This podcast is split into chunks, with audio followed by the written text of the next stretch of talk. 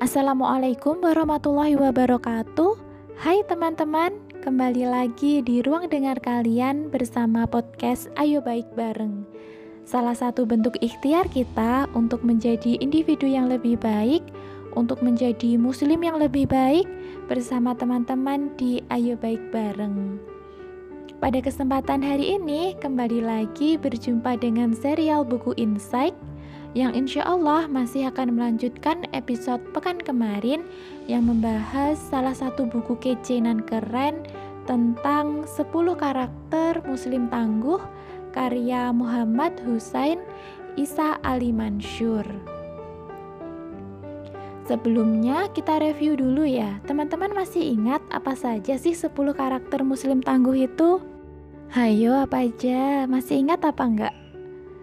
Jadi, 10 karakter muslim tangguh itu yang pertama, akidah yang lurus, kemudian ibadah yang benar, akhlak yang kokoh, jasmani yang kuat, wawasan yang luas, mandiri dalam penghasilan, teratur urusannya, pandai menjaga waktu, bermanfaat bagi orang lain, dan terjaga hawa nafsunya. Nah, di episode minggu kemarin sudah dibahas karakter muslim tangguh poin pertama hingga poin keenam, yaitu di bagian pertama dibahas tentang akidah yang lurus, ibadah yang benar, dan akhlak yang kokoh. Selanjutnya dibahas di bagian yang kedua, jasmani yang kuat, wawasan yang luas, serta mandiri dalam penghasilan. Jika teman-teman ketinggalan episode serial buku Insight minggu-minggu kemarin, bisa langsung scroll-scroll ke bawah ya episode podcast di Ayo Baik Bareng. Insya Allah nanti pasti ketemu episode buku Insight bagian pertama dan bagian kedua. Nah, di episode kali ini insya Allah saya akan melanjutkan pembahasan karakter muslim tangguh poin yang ketujuh dan kedelapan. Jadi, Poin ketujuh dari 10 karakter muslim tangguh itu adalah teratur urusannya atau munazamun fi syu'unihi. Seorang muslim yang tangguh harus mampu menyusun prioritas-prioritas dalam memilih urusan sehari-hari sebagai kunci agar teratur dalam menjalani setiap urusan tersebut. Setiap urusan dikerjakan secara profesional, disiplin, bersemangat, dan adanya kontinuitas. Maksud dari kontinuitas ini adalah semangatnya tidak mudah luntur. Jadi, disiplinnya ini tidak terjadi pada satu periode saja, tapi bisa istiqomah terus-menerus, disiplin, profesional, dan bersemangat dalam menjalani setiap urusan-urusannya.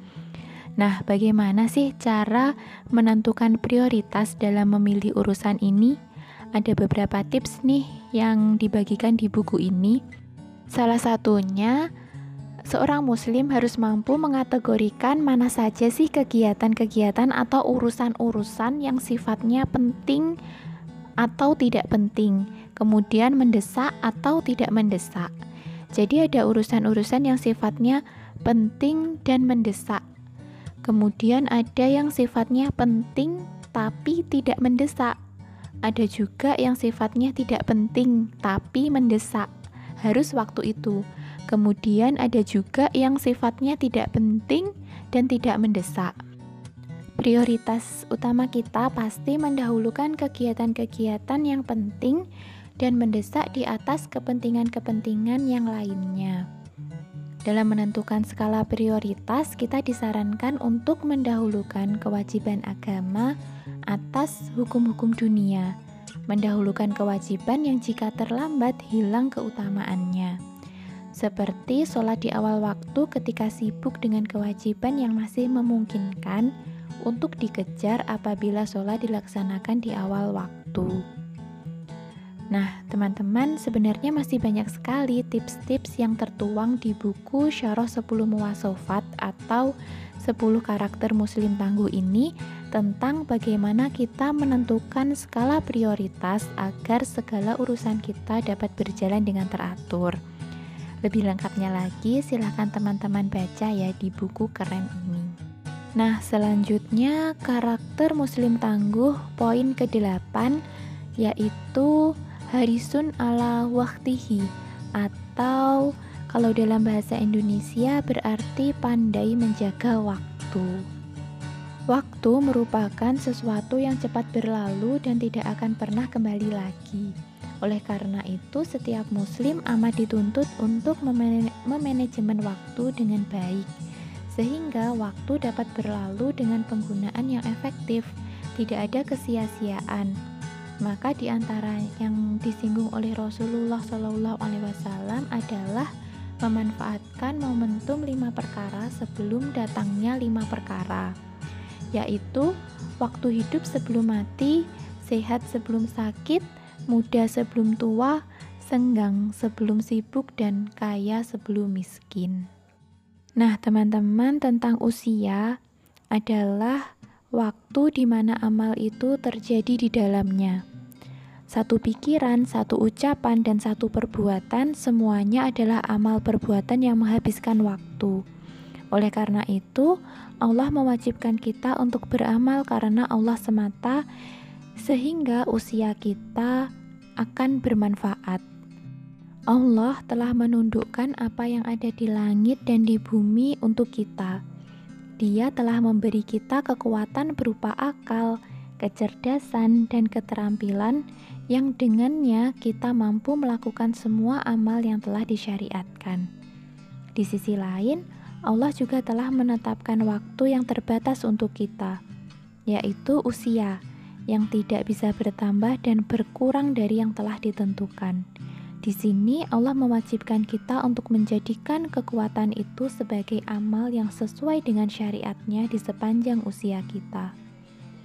Jadi apabila secuil usia ini berlalu tanpa amal, berarti tidak ada waktu untuk melaksanakan amal tersebut, karena waktu yang lain pastinya telah terpakai untuk kewajiban yang lain pula.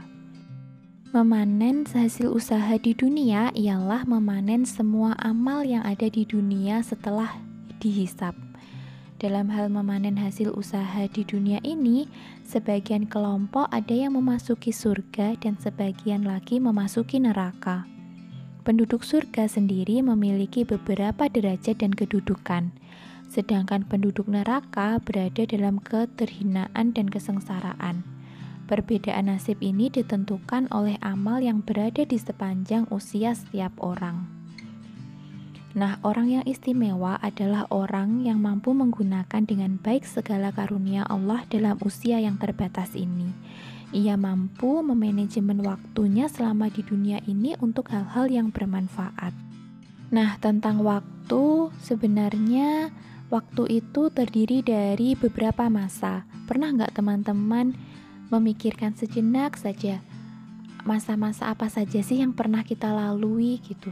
Atau tentang waktu ini terdiri dari berapa masa sih gitu. Nah, jadi sebenarnya tentang waktu itu terdiri dari masa lampau, masa kini, dan masa yang akan datang. Waktu harus terisi karena jika tidak, maka ia akan menjadi kosong. Jadi, kalau waktu ini tidak kita manfaatkan dengan maksimal, ya akan terjadi kesia-siaan seperti itu. Waktu lampau adalah waktu yang telah berlalu dan tidak mungkin untuk diulang kembali. Waktu yang telah terlewat tidak bisa dikejar. Untuk itu, jika berlalu tanpa amal, maka akan menjadi sesuatu yang hampa sampai tiba saatnya dihisap pada hari kiamat kelak. Tidak mungkin pada hari ini dan esok hari mengerjakan amal pada hari yang telah berlalu. Karena itu, kita harus memperhatikan waktu sekarang dan esok jika sungguh-sungguh menjaga waktu. Sedangkan untuk masa sekarang atau waktu sekarang, kita harus benar-benar perhatikan agar tidak terbuang percuma seperti masa-masa yang telah berlalu. Kita harus mampu memanfaatkan dengan sebaik-baiknya waktu sekarang dan tidak menyia-nyiakannya untuk mengenang masa lampau atau untuk meratapi kehilangan waktu yang telah berlalu.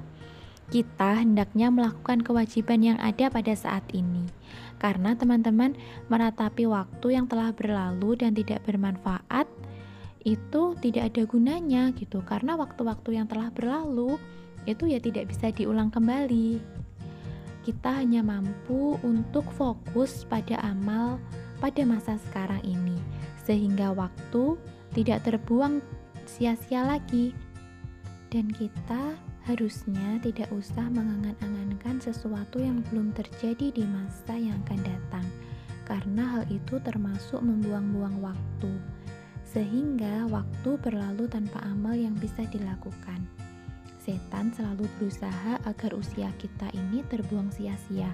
Misalnya, dengan cara mempengaruhi kita agar mengisi waktu sekarang dengan urusan di masa lalu, atau dengan mengangan-angan masa yang akan datang, hingga kita tidak dapat beramal untuk saat ini. Sementara kita juga tidak mampu menyusul waktu yang telah berlalu dan tidak pula meraih waktu yang akan datang. Setiap ada waktu, setan akan membawa kita dengan sesuatu yang terlintas dalam pikiran, baik pada masa lampau maupun masa yang akan datang. Bila demikian, lalu kapan kita beramal? Allah berfirman di dalam Quran surat An-Nur ayat 21, Wahai orang-orang yang beriman, janganlah kamu mengikuti langkah-langkah setan. Setan bisa saja menyesatkan kita satu langkah ke belakang atau satu langkah ke depan, hingga tidak ada satu kewajiban pun yang dapat kita lakukan hingga kita hanya menyia-nyiakan waktu di masa sekarang. Aplikasi dari pandai menjaga waktu atau harisun ala waktihi dalam kehidupan sehari-hari yaitu mengisi waktu dengan hal-hal yang berfaedah dan bermanfaat, mempunyai jadwal amalia harian dan berusaha untuk ditepati, mempersiapkan diri dalam durasi waktu yang aman sebelum agenda-agenda rutinitas dilakukan, kemudian selalu on time, bahkan kalau bisa hadir sebelum waktunya. Kemudian diusahakan untuk melakukan ibadah tepat pada waktunya atau di awal waktu. Nah, itu tadi teman-teman tentang 10 karakter muslim tangguh, poin ke-7 dan 8 tentang teratur urusannya dan pandai menjaga waktu. Sebenarnya penjelasannya lebih panjang, lebih lengkap lagi, tapi cukup sekian yang bisa saya sampaikan.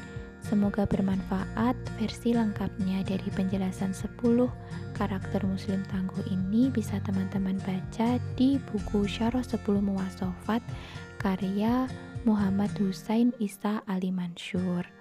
Untuk karakter Muslim tangguh poin ke-9 dan 10 insya Allah akan dilanjutkan di episode buku insight pekan depan ya. Tetap stay tune di ruang dengar kalian bersama podcast Ayo Baik Bareng. Semoga kita dapat sama-sama selalu menebar kebaikan dan semoga bermanfaat. Akhirul kalam, wassalamualaikum warahmatullahi wabarakatuh.